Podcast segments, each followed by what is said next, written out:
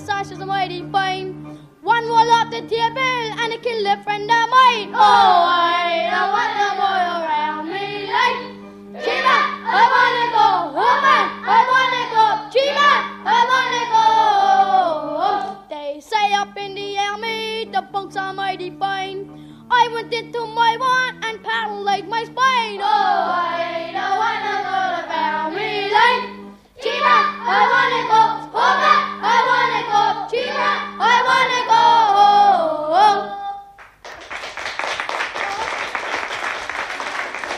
And that marvellous singing came from a group of Echo Boys in Cork. A group, I suppose, of about 20 who are with me here at the moment. First of all, though, in case anybody n- doesn't know who the Echo Boys of Cork are, let's hear how people will know you. What's the Echo called? Who's best at doing it? Echo, go evening, I go six o'clock, I go. Right, that tops it all right. Tell me your name. William Wolf. Are you always called Willem Wolf? Yeah. Any, any, any nickname? Chicken, Tell me why you called Chucken. because I get a skinhead. A haircut, is it? Yeah. You haven't a very tight one at the moment. Who cuts it for you? Uh, Fitzharris out in Spangle Hill. Is that and is he good at cutting? Yeah, yeah. yeah. How often do you go? I go uh, every two months. And uh, you wouldn't like to have your hair down long at all, like a lot of the lads have. No. No, it's much nicer that way, isn't it? Yeah. Tell me your name. Gerald Daly, And how old are you, Gerard? nearly 13. You're 12. Yeah, 12. Right.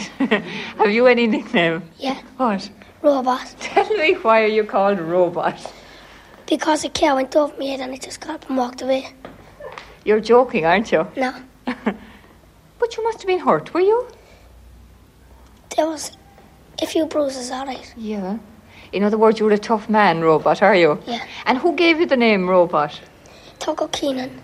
That was Myra Namuraku talking to Robot. He's now more often called Jared Daly and was with some of his mates. It was recorded in Cork in 1977 when the call of the Echo Boy was still very much a part of the cityscape. This programme looks at some of those newspaper traditions in both Cork and Dublin, what it meant to be one of the lads that sold the newspapers, and what the paper meant to their customers.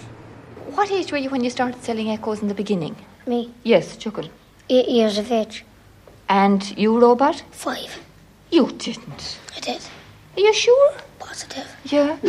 and tell me, how did you work out change at five? My sister definitely do, um, letting me do. Did he? Yeah. But at five, I bet you you made an odd mistake. Did you in the change? I did. Would you get much money, if you don't mind my asking you, out of selling echoes? I only get seven bob. Is that seven bob or what? Seven shillings. Out in the week, is it? No, for the day going round the town. And uh, into cafes. yeah, so that's seven shillings every day. Yeah. And would you do it the six days in the week? I do. Yeah. And would you give all that money then up to the master? Yeah. Are you sure? I give half it to the mum and half it to the master. Oh, that's very good. So you don't waste any of it, like, do you? No. Yeah. What about you, Robert? What do you do with your money? How much would you make now in a day? About 15 bob. Would you? And what would you do with it? I give my sister um, most of it and then I give to my master Yeah. some of it too. I caught up with Robot in the last few weeks, and he told me what it was like to be an Echo Boy in Cork in the 1970s. It was 25 years ago or so, like, and uh, you'd see some of the characters in it, you know, the young Echo boys, like, and uh, some of these fellas now you'd look at today and they haven't changed a bit, a lot of them, like, you know, and uh, you know, it's good to look back on, like, because um, that time now, there wasn't much happening for young fellas, like, you know, and uh, selling the newspapers at that time was a, a kind of a family thing, like, you know, and uh, there was a lot of unemployment in Cork at the time, like, and um, of course to do anything to make a few pounds, like. Where was your patch? My patch used to be around um, from Oliver Plunkett Street up to the top of Oliver, up to the top of the Grand Parade. And from the end of Oliver Plunkett Street to the top, really, that's where all the pubs were.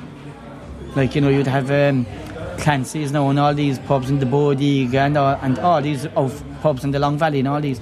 Like, you'd get your echoes in Bowling Green Street on a hand truck, right? You'd wheel the hand truck all the way down to Fords. That's about two or three miles now from here, like, but they'd give you your echoes early. You go down to Fords then, And all the workers from each department in Fords, they'd send out one of their fellas, they'd buy to buy the echoes in bulk, you know, for his section. He'd come out, he'd buy 30 for their lads. He'd sell about five or six hundred papers. But that corner was mad sought after, you know. Um, they all used to be mad to try and get the corner, like. And how could you get the corner? Well, it was up to up to your ma- like we saved this fella had the corner now, and he got sick. He'd have to get somebody to cover the corner for him. If he didn't get somebody to cover the corner, somebody else would take it over. So he'd have to get somebody that he'd rely on, like. So what was the hierarchy, Jared? I mean, O'Mahony's would, would, would sell them out, would they? Or Well, they'd supply pay for them? like what the way the man is, the is with workers is that they'd supply you with the echo. When you when you finished, then you'd come up and pay them, and they, they'd give you your cut out of it, like you know. Now, be it only three or four pound a day or five pound a day, whatever. But I mean, that time now was well worth waiting for, like. Conal Creedon is a well known Cork author, and he grew up within the sight and sound of the Echo Boys at work. I called in for a chat and a cup of coffee.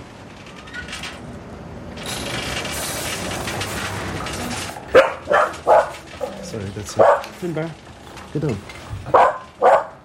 People's expectations of employment have changed dramatically since, well, well, in in the last twenty years, definitely. But you know, in the fifties, forties, um, people are more educated. Maybe it'll be more difficult to find people to sell uh, echoes on the street, and you sort of see a whole new breed coming in, and that'll be the the big issue. And you know, it, it's not actually echo boys, but it's it's a whole new level of selling newspapers on the street, and uh, the whole thing of you know your shop space being like miles of concrete and asphalt, and it's really the the, the pit face of trading. At various corners, you know, as you start losing the sound of one guy, you're picking up the sound of the next guy coming towards you and diminishing. The, uh, there was a very specific corner in Cork called the Coliseum Corner because there's a Coliseum cinema down there. There was, and it was really the highway to the city because the only roads in came past it and the only road out. And um, I mean, those because I think. Uh, it's a very noble thing, you know, the whole thing of taking the news to the street. I, I just think it's inspiring, you know, the whole thing.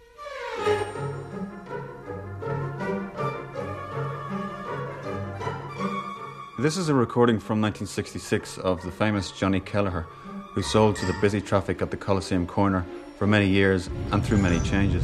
Well, my mother went to the papers first in around 1920, and we have been at the paper business in the Coliseum area ever since.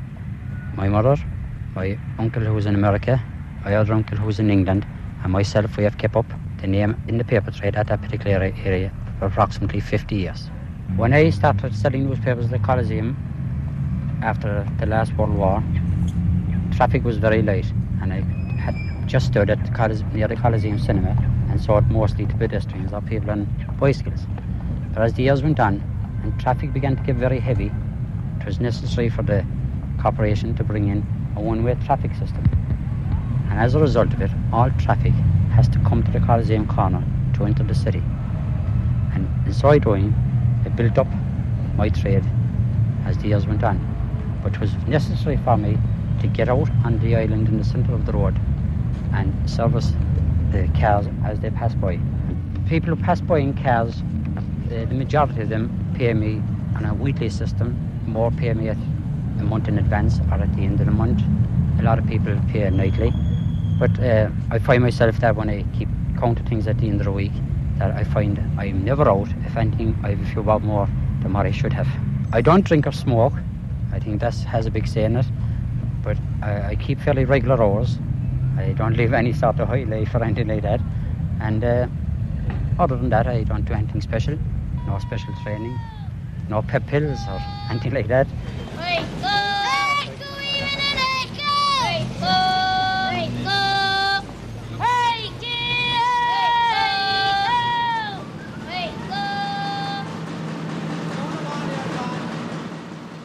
The Echo are, are absolutely vital in the sense that they cover all our main arteries in and out of town.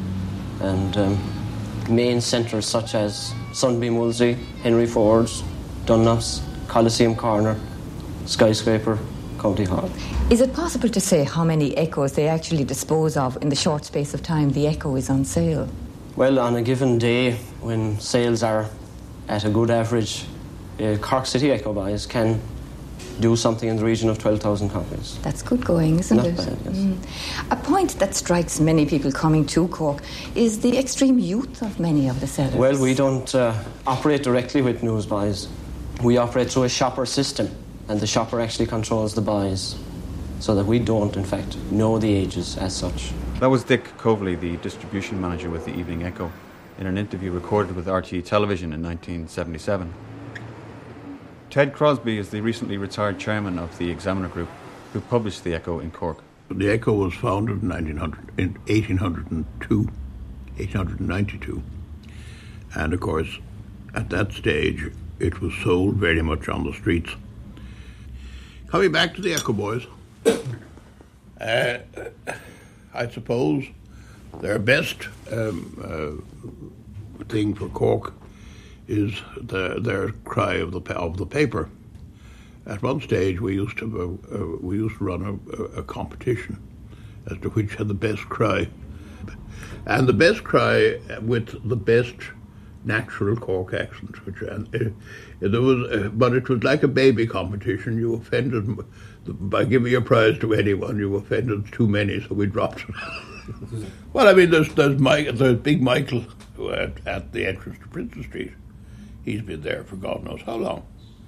Uh, he's very incensed because he sells the Examiner at the moment outside the Bank of Ireland uh, uh, from, I suppose, 8 o'clock in the morning until about uh, 12. And he, the Examiner and all the other papers outside the Bank of Ireland. And then he comes and he has his lunch and he collects his echo and then he moves his pitch down to uh, down to the entrance to Princess Street. But he's very he's, he is very incensed at the moment because that particular branch, the Bank of Ireland, has been sold, and he's worried about his pitch. And there's a nice uh, he, has a very good a very good uh, stand stand there, and and uh, he is genuinely worried that any new owner may, may object to him selling papers there. Why they should would be quite unjust he's there. Well, I do the morning papers at the lower end of Patrick Street, and I do the evening papers at the the, the, the upper end of Patrick Street. Have I a customer? Yes. So, what are your customers like? Tell me. I have very nice customers, and all my customers look after me very well, and they treat me very well at Christmas. And So they, they know that you're here, they can see you. You don't have to call anymore. But did you call in the past? oh yes, Would you give us that famous shout? Echo, evening Echo, Echo, evening Echo. That's my call. The Yeah. people know your face, though, don't they? The people know my face. There was a lot of papers sold the time of the John F. Kennedy murder. When John F. Kennedy was uh, assassinated on the 22nd of November 1963, Where were you selling your papers then? up outside um, a place called Cavendish's at the corner by Burton's in the old days. Princess, it is known as Princess Street today. It, it, and Princess Street was the first pedestrian street in Cork. The very first street that got pedestrianised in Cork.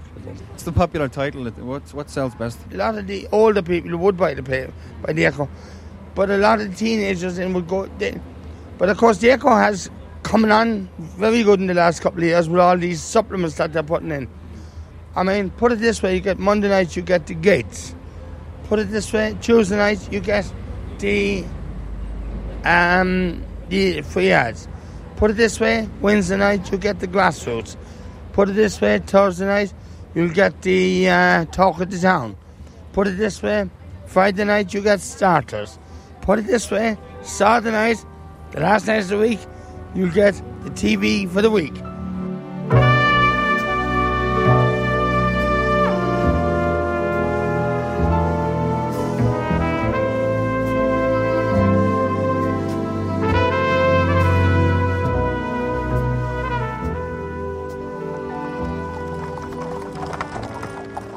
Went to see Eilish de Barra up on the heights of Blarney Street. She had a few stories of her own for me, and a few from previous Echo readers. I will never forget a few little things, and one of them would be coming along by the pavilion, or the pav as we call it in Cork, or coming on Christmas, and they had white marble steps You know, going into it was a beautiful restaurant and all that time. And there was a young fella had his pitch there, you see. And asleep on them cold white marble steps was his little brother. So the young fella, you see, it's not like now when they're staying on school and they're going to college.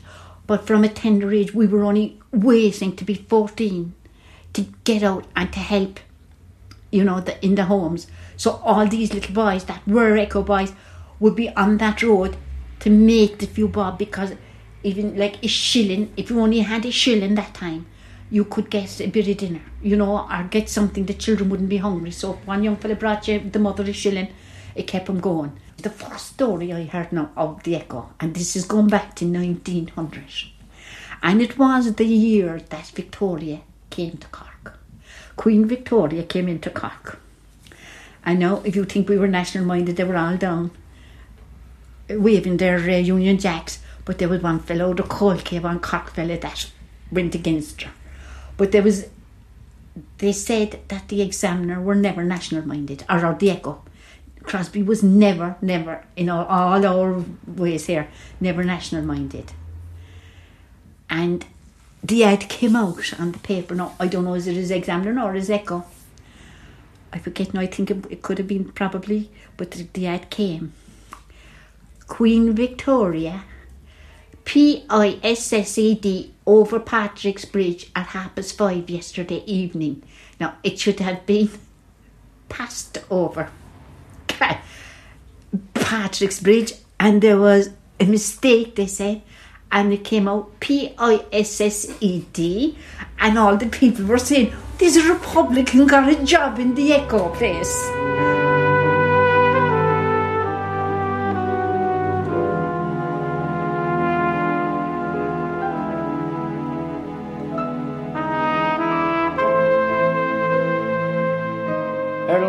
Press, and you'd be going on like that all day till you sold your papers in and out of the pubs all around Dublin, all around O'Connell Street, all around Broad Quay.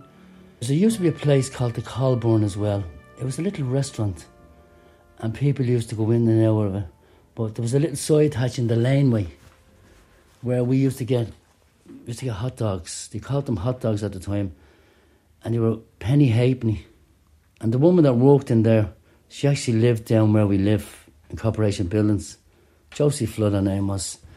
And she used to look at us. Some of the nights would be freezing cold, going around, your hands would be freezing and all. And you go to Josie at the hatch, and she give you out the big hot dog, which, uh, like now, it's like a big batter burger.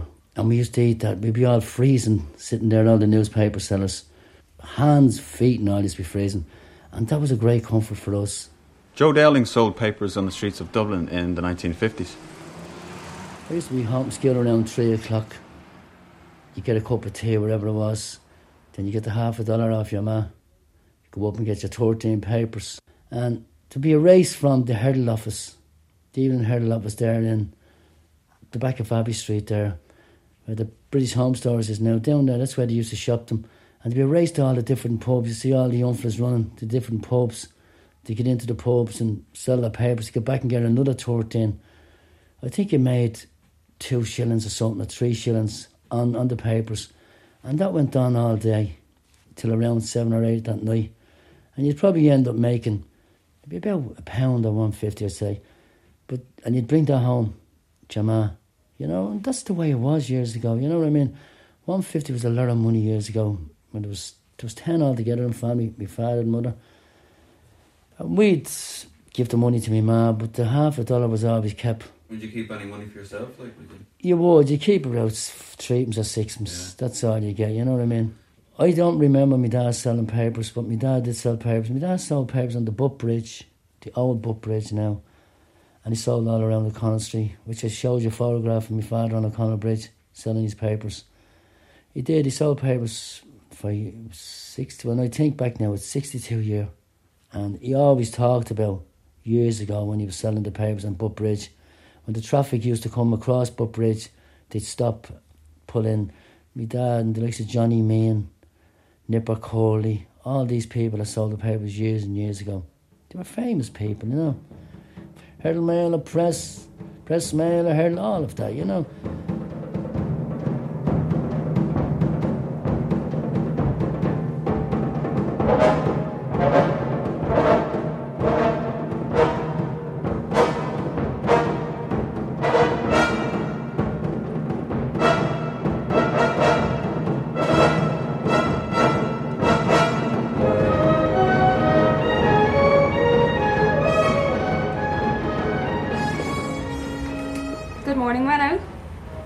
The trick was down to Princess Street as quick as you could after school, which meant running. You know, there was no bus, so you just you didn't have bus fare, so you ran as fast as you, you could down to get your couple of dozen readers out on the streets and hit the pubs and hit the streets before the other guy. Bill Cullen started his business career selling heralds on the streets of Dublin in the 1940s and 50s. He is now chairman and owner of Renault Distributors Ireland. And that's what it was all about speed. And uh, we practiced, we were all very, very fit young fellas then. And um, we call ourselves Indian names. So you had Geronimo, and you had Crazy Horse, and you had Sitting Bull. And I had this wonderful name that I got from a film in the early 50s called Taza, son of Cochise. That was me. And in this film, Taza, son of Cochise, a fella called Jeff Chandler used to run 100 miles a day. So my goal was always to get down to first, get the papers first, get out first, and sell more than anybody else. And you go home to your man in the evening, maybe two or three shillings profit, and you were, you're a champion for her you know, and I'm talking about a family with 14 kids, with my father working on the docks sporadically, and my mother selling fruit down in Henry Street. So the income was badly needed, and every couple of bodge brought home um, was a terrific achievement. And uh, that's what selling newspapers was all about in the 40s and the 50s, bringing home a few bob to the family. Noel Magner is a well known Cork promoter and author. The Echo Boys have been part and parcel also of the of the fibre of Cork, right, for many generations now, and they always uh, successive generations seem to have uh, a universal call, and oh, um, they were well organised by, we say, people like um, the late uh, John O'Mahony, right, who um, would have been recognised as the um, one of the main. Uh, distributors of the Echo in the north side of Cork City, and as a matter of fact, uh, even um, right up to the minute, all right, uh, Johnny Mahony, a most respected man, uh, his family are still involved in the newspaper business. So that is a very, very long link with the O'Mahonys and the uh, and the Echo, right? Going back, we say maybe uh, perhaps in excess of 70 or 80 years at this point, all right? Well, I just distribute the Echoes to them, like, you know, they deal with themselves. I distribute the paper for the Cork exam and evening Echo, you know. How efficient are they? Oh, they are very efficient. The Echo is a Cork and good hard workers. You know, they get up at an early hour in the morning, they don't finish until late at night. They don't let you down at all? Oh, never let you down. Their honour is, their jury bound with their honour, like. Would you be a bit perturbed that even youngsters of 10 would be out selling on the street? Well, I was selling papers myself on the street at seven years of age, eight years of age, so was all my friends, now the elder Echo boys. And it never done us any harm. Actually, it helped us education wise and otherwise. So it's a kind of a tradition? Oh, it's a tradition. And being, it develops your brain, you know, and it gives you the sense of the outside world, more respect for it and everything else problem, I would think, from the newspaper's point of view, was to get paid. And that uh, then, this is where Johnny Mahony, the uh, historic king of the Echo Boys, whose grandson is still in that in that John is still in that job, uh, came into his own, and he organised the boys, made sure that the publishers were paid uh, on the day and made sure that the boys uh, were kept within the bounds of their selling areas and that they didn't run rampant around the place. So the thing has changed substantially, and a lot more. A lot of the evening paper sale has moved out into the shops now. The stories about the Echo Boys, of course, mm. are legion. That's right. Jack Lynch came in, and he met uh, he met Johnny Kelleher at the end, at that stage, you could come in the lower road and turn and turn left at the Coliseum. And uh, uh, uh, Jack bought an Echo from his car. He was a Taoiseach at the time. And Kelleher said, It's not in the Echo, Mr. Lynch said, but Ringy is dead. So he was alone. Uh, he, he, he informed he informed the great the, the great Mr. Lynch of the great the passing of the, of the great the great Christy Ring.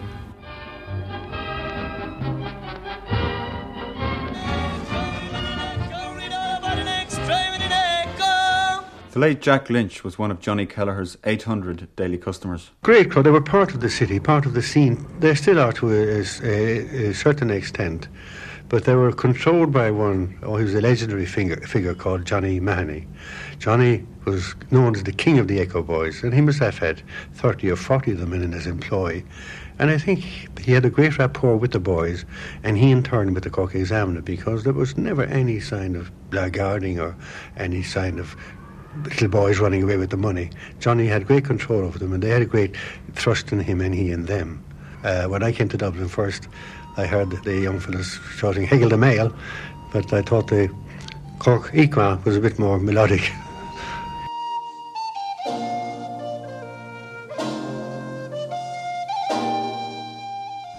But the thing about selling newspapers around the around the, the city then was you needed a license, and uh, if you coughed without a license, you were summoned to court. And I always remember this policeman from Store Street. He was known as the Badgeman. Oh, he was a notorious man. He was. He used many disguises to trap us, trap the newsboys. Like he wore different coats. He never wore a uniform or anything like that. He was just like in civilian clothes. And basically, what he'd do, you'd be going around, and he, he basically dared to hunt down newsboys that didn't have licenses. But he, you'd be going along this thing, and you'd hear someone say, Hey, Sunshine, give us a newspaper. And he'd say, Herald. And you'd be handing out the Herald. And he'd just grab your wrist and he'd hold you. And he'd say, What is your name and address? Give me your name and address. And basically, you, you, was, you had to give him your name and address, and next of all, he'd, he'd appear on the door, summons the court. Terry Fagan also sold papers on the streets of Dublin in the 1960s. It wasn't easy. Yeah, well, like basically when you're going around the streets, like when you got your newspapers, you can just imagine the back of the evening Herald that was at, at two o'clock. I mean, there was hundreds of newsboys queuing for the papers. Like, and when they got their papers, it was scattered throughout the streets, forced into the pubs, forced through the streets. Could row uh, Evening Herald, you know. And at that time too, you had the Herald and Press, like you know, the Mail and you'd be shouting Herald and Press, even on mail, like you'd be shouting around, like, you know, and to get the attention of the people, you might say, man stabbed with a rasher, man stabbed, and then, like, you know, you got the attention, like, you know, it was just a bit of a, a gimmick to get someone to buy the papers. But you can imagine running through the streets, newsboys running every direction, trying to beat them into pubs. And some of the pubs that you went into didn't like you going into them like some of the upmarket pubs that was in around the city then in those days, you'd be going through the pub and you, before you'd actually you'd just peep in the door and such a barman was on, you tried to get through the pub real quick, selling the newspapers. Because if he caught you, he was likely to come out with a dirty big snotty or a big cloth, dirty big cloth he had been wiping the tables with and give you a clatter of across the neck to get you out the door of the pub, you know. So basically, you, you, he'd swipe that at you and you'd run out the door. And you might hear the odd docker roaring or someone roaring, ah, leave the chiseler alone. And I mean, like, you can just imagine in the 50s, I, there was young lads going selling newspapers in their bare feet, especially in the summertime. You'd see them in the summertime because it was easier to run along the concrete. Yeah, but it was the headline that really sold the newspaper, like, you know what I mean? And, like, and anyway, we sell newspapers, we didn't know what was on the headlines. We'd, we'd invented our own headlines. Like, you'd hear other, other newsboys, uh, like, shouting out names and things. Like, when you try and copy them, like, you know, man's heads found in lane, like, they'd be roaring, like, you know, but it'd be just something to attract attention. Like, because when you're out selling newspapers and that, like, you know, like there was a little bit of petty thievery then. Like, you might be down Muir, so you might snatch an apple, or you might go into a shop to buy something, you take a few sweets. And that was that was the thing. Like, but a lot of some boys got caught taking sweets and were sent away to industrial schools for. You know, for the sweets, like you know. But that's the way Dublin was then in, the, then the fifties. Like, I mean, you were brought in front of the children's court in Dublin Castle, and I remember umpteen times being standing in that court up in front of the judge. And I remember going in, and the thing about going into Dublin Castle into, into the thing was the fireplace. It was this big Georgian type of fireplace, big marble fireplace. And when you went in, you walked up along this red carpet, right? And the judge was facing you, and the, and the court clerks were facing him, and you had the, the seats. You were made walk up, and you made to stand. And you'd be standing beside this fireplace, and the fireplace would be about a couple of feet away from you. But there was always type of turf burning in it, right? And you'd be standing there and the legs would be buttoned off you while you were waiting to, the judge to make up his decision what, what was going to happen to you. You know, you, you could feel the heat in your legs and you, you'd be moving down your hand along your leg trying to say, you know, rubbing your leg and, you know, and you might hear the, the old policeman that was in the back out, stay still there, young lad, stay still. You might roar up, a thing, up along the, the, the courtroom you, like. But, like, I've been in that court and I've seen lads being sent away. And basically, when you were sent away by the judge, you were brought down down the stairs screaming. And I've seen boys being taken down that stairs in that children's court screaming by these big court officials who caught them in a bear hug, who lifted them up in a bear hug. When they were sentenced to the industrial schools, they were actually, they would scream for their mothers. But I remember sitting in that in children's court and you were waiting to be brought up and you'd hear the screams of the children being taken down that staircase and to be locked into that basement, to be waited to be transported to the industrial schools, like it was terrible. And you didn't know your fate until you went up. Well, you're going to be one of these boys, like you know. And I know a lot of my friends went through that system. The screams and that they, they were taken from that court and locked in that base because I was in it myself, and I know what it's like, you know. And I remember I was being sent away, and I never forget the man. He was a director of the Belvedere Newsboys Club. Jerry Walsh was his name. He came and he pleaded for, pleaded pleaded with the judge not to send me away, and I was saved from the industrial schools by him.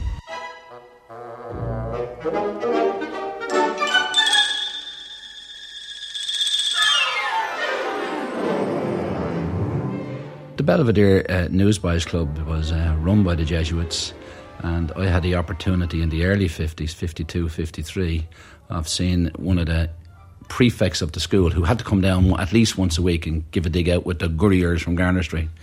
And one of the fellas teaching us boxing down there in those days, in the early 50s, was a young fella called Tony O'Reilly, who went on to sell an awful lot more newspapers than the rest of us put together, didn't he?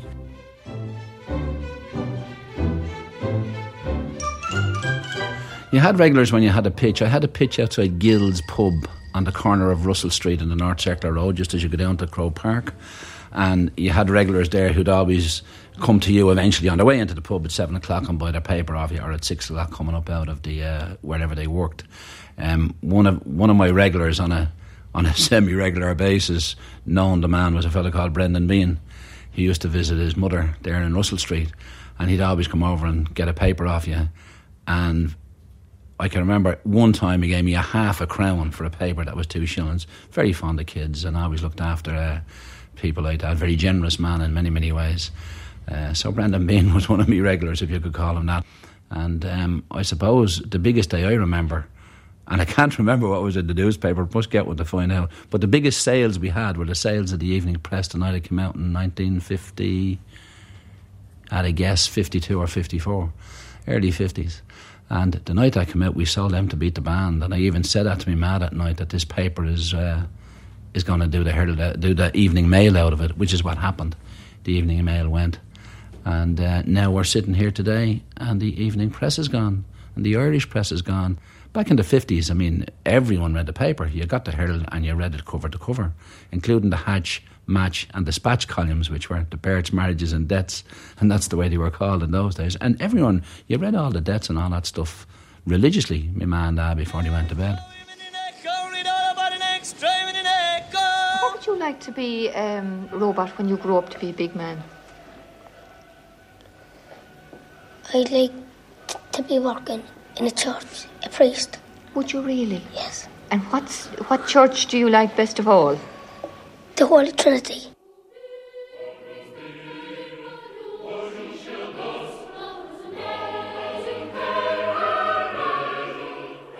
Oh, there was great respect and there was great loyalty amongst the young fellas too. Like, you know, they'd never kind of um, do bad things to their own, and they'd never rob their rob their own. Like, like I could come in after a hair day, you know, a couple of years ago, and if I was soaking wet, or you know, I could throw the money up on the table and they'd check it, they'd work, you know, they'd help you out checking it, like or whatever, and uh, you know, they wouldn't rob it, they wouldn't rob from, rob you or anything like.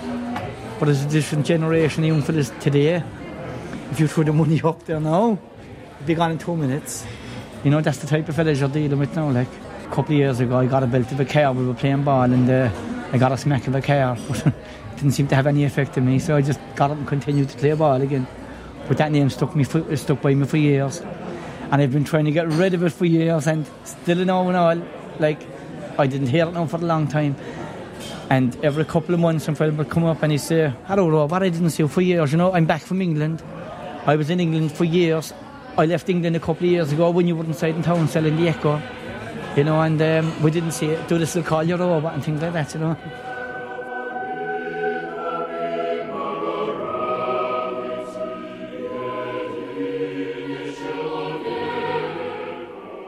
But you know, I tell you what it was used for.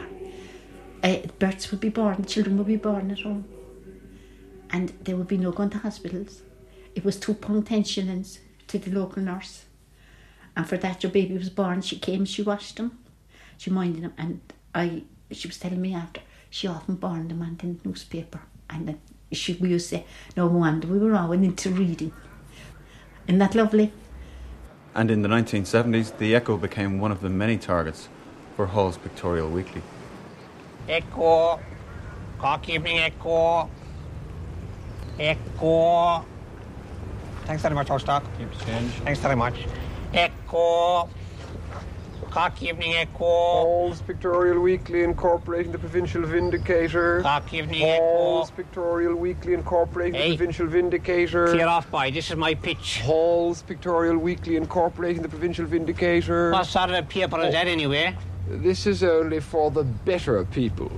Hall's Pictorial Weekly incorporating the Provincial nerve, Vindicator. that's what you have, Hall's. Pictorial Weekly incorporating the Provincial Vindicator.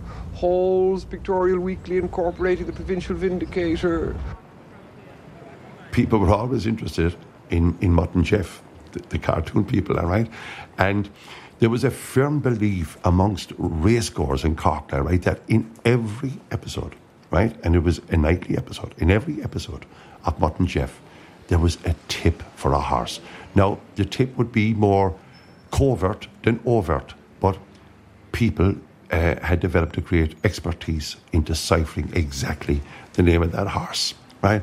Now, whether whether that happened or not, now, right, it is part of the folklore of the Echo, right? That in actual fact, if you wanted the winner of the 230 at Folkestone or something like that, it was more than likely inside there in the um, in, in, in the Mutt and Jeff. Um, so it was reading between the lines and pick yourself a winner. Herald Mail, or Press, Press Mail, or Herald, all of that, you know. And that was a, a tradition. That tradition's not there anymore. You don't hear many people calling out papers now. The pride in it was that it, it was an honest shilling. It was a hard shilling that people were working for, and it was a cold shilling because you were out in all weathers. There's no canopies now like what the Evening Herald have now. There's none of that. You were standing out in in the hail, rain, and snow, and it, it was a hard shilling for people to make. The police used to sort of be a bit, bit hard on us with selling the papers, you know, because you, you used to have to have a license, you know, news vendors license, all of that, and they were a little bit hard, you know. Some of them would move and yawn and this, that, and the other, and you'd be sort of on the go all the time. There was a fella, James E. F- James E. Forden, and he, J- James E. Forden, I think his name is, and he's still out selling James E. is to this day. James E. was a great out skin too, and you had to have other fellas then. Ike lived up around the mark, and he used to go around and saying, ras, ras, ras, ras, ras, ras, all of that. You know, you wouldn't know what he was saying, but everyone knew him.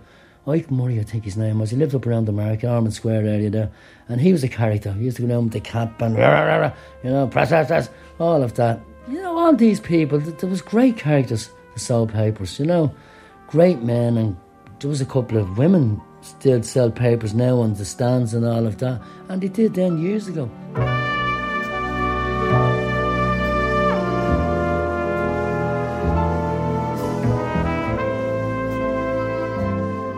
Youth reach is now opening up and things like that, you know, in, in their area where they actually get paid for going to school, like a lot of them.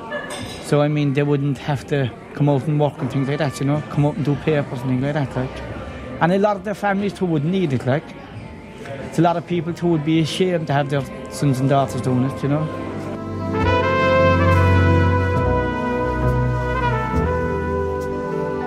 Over the years, like for the last 20 years, I've been working there now in the training centre. And uh, we look after kind of um, the same kind of young fella, you know. Young fellas that wouldn't have got on in school, that doing well in school, like, you know, through no fault of his own, like. And um, I got on from there, really. I started off as one of the young fellas there and worked my way up through the ranks, like.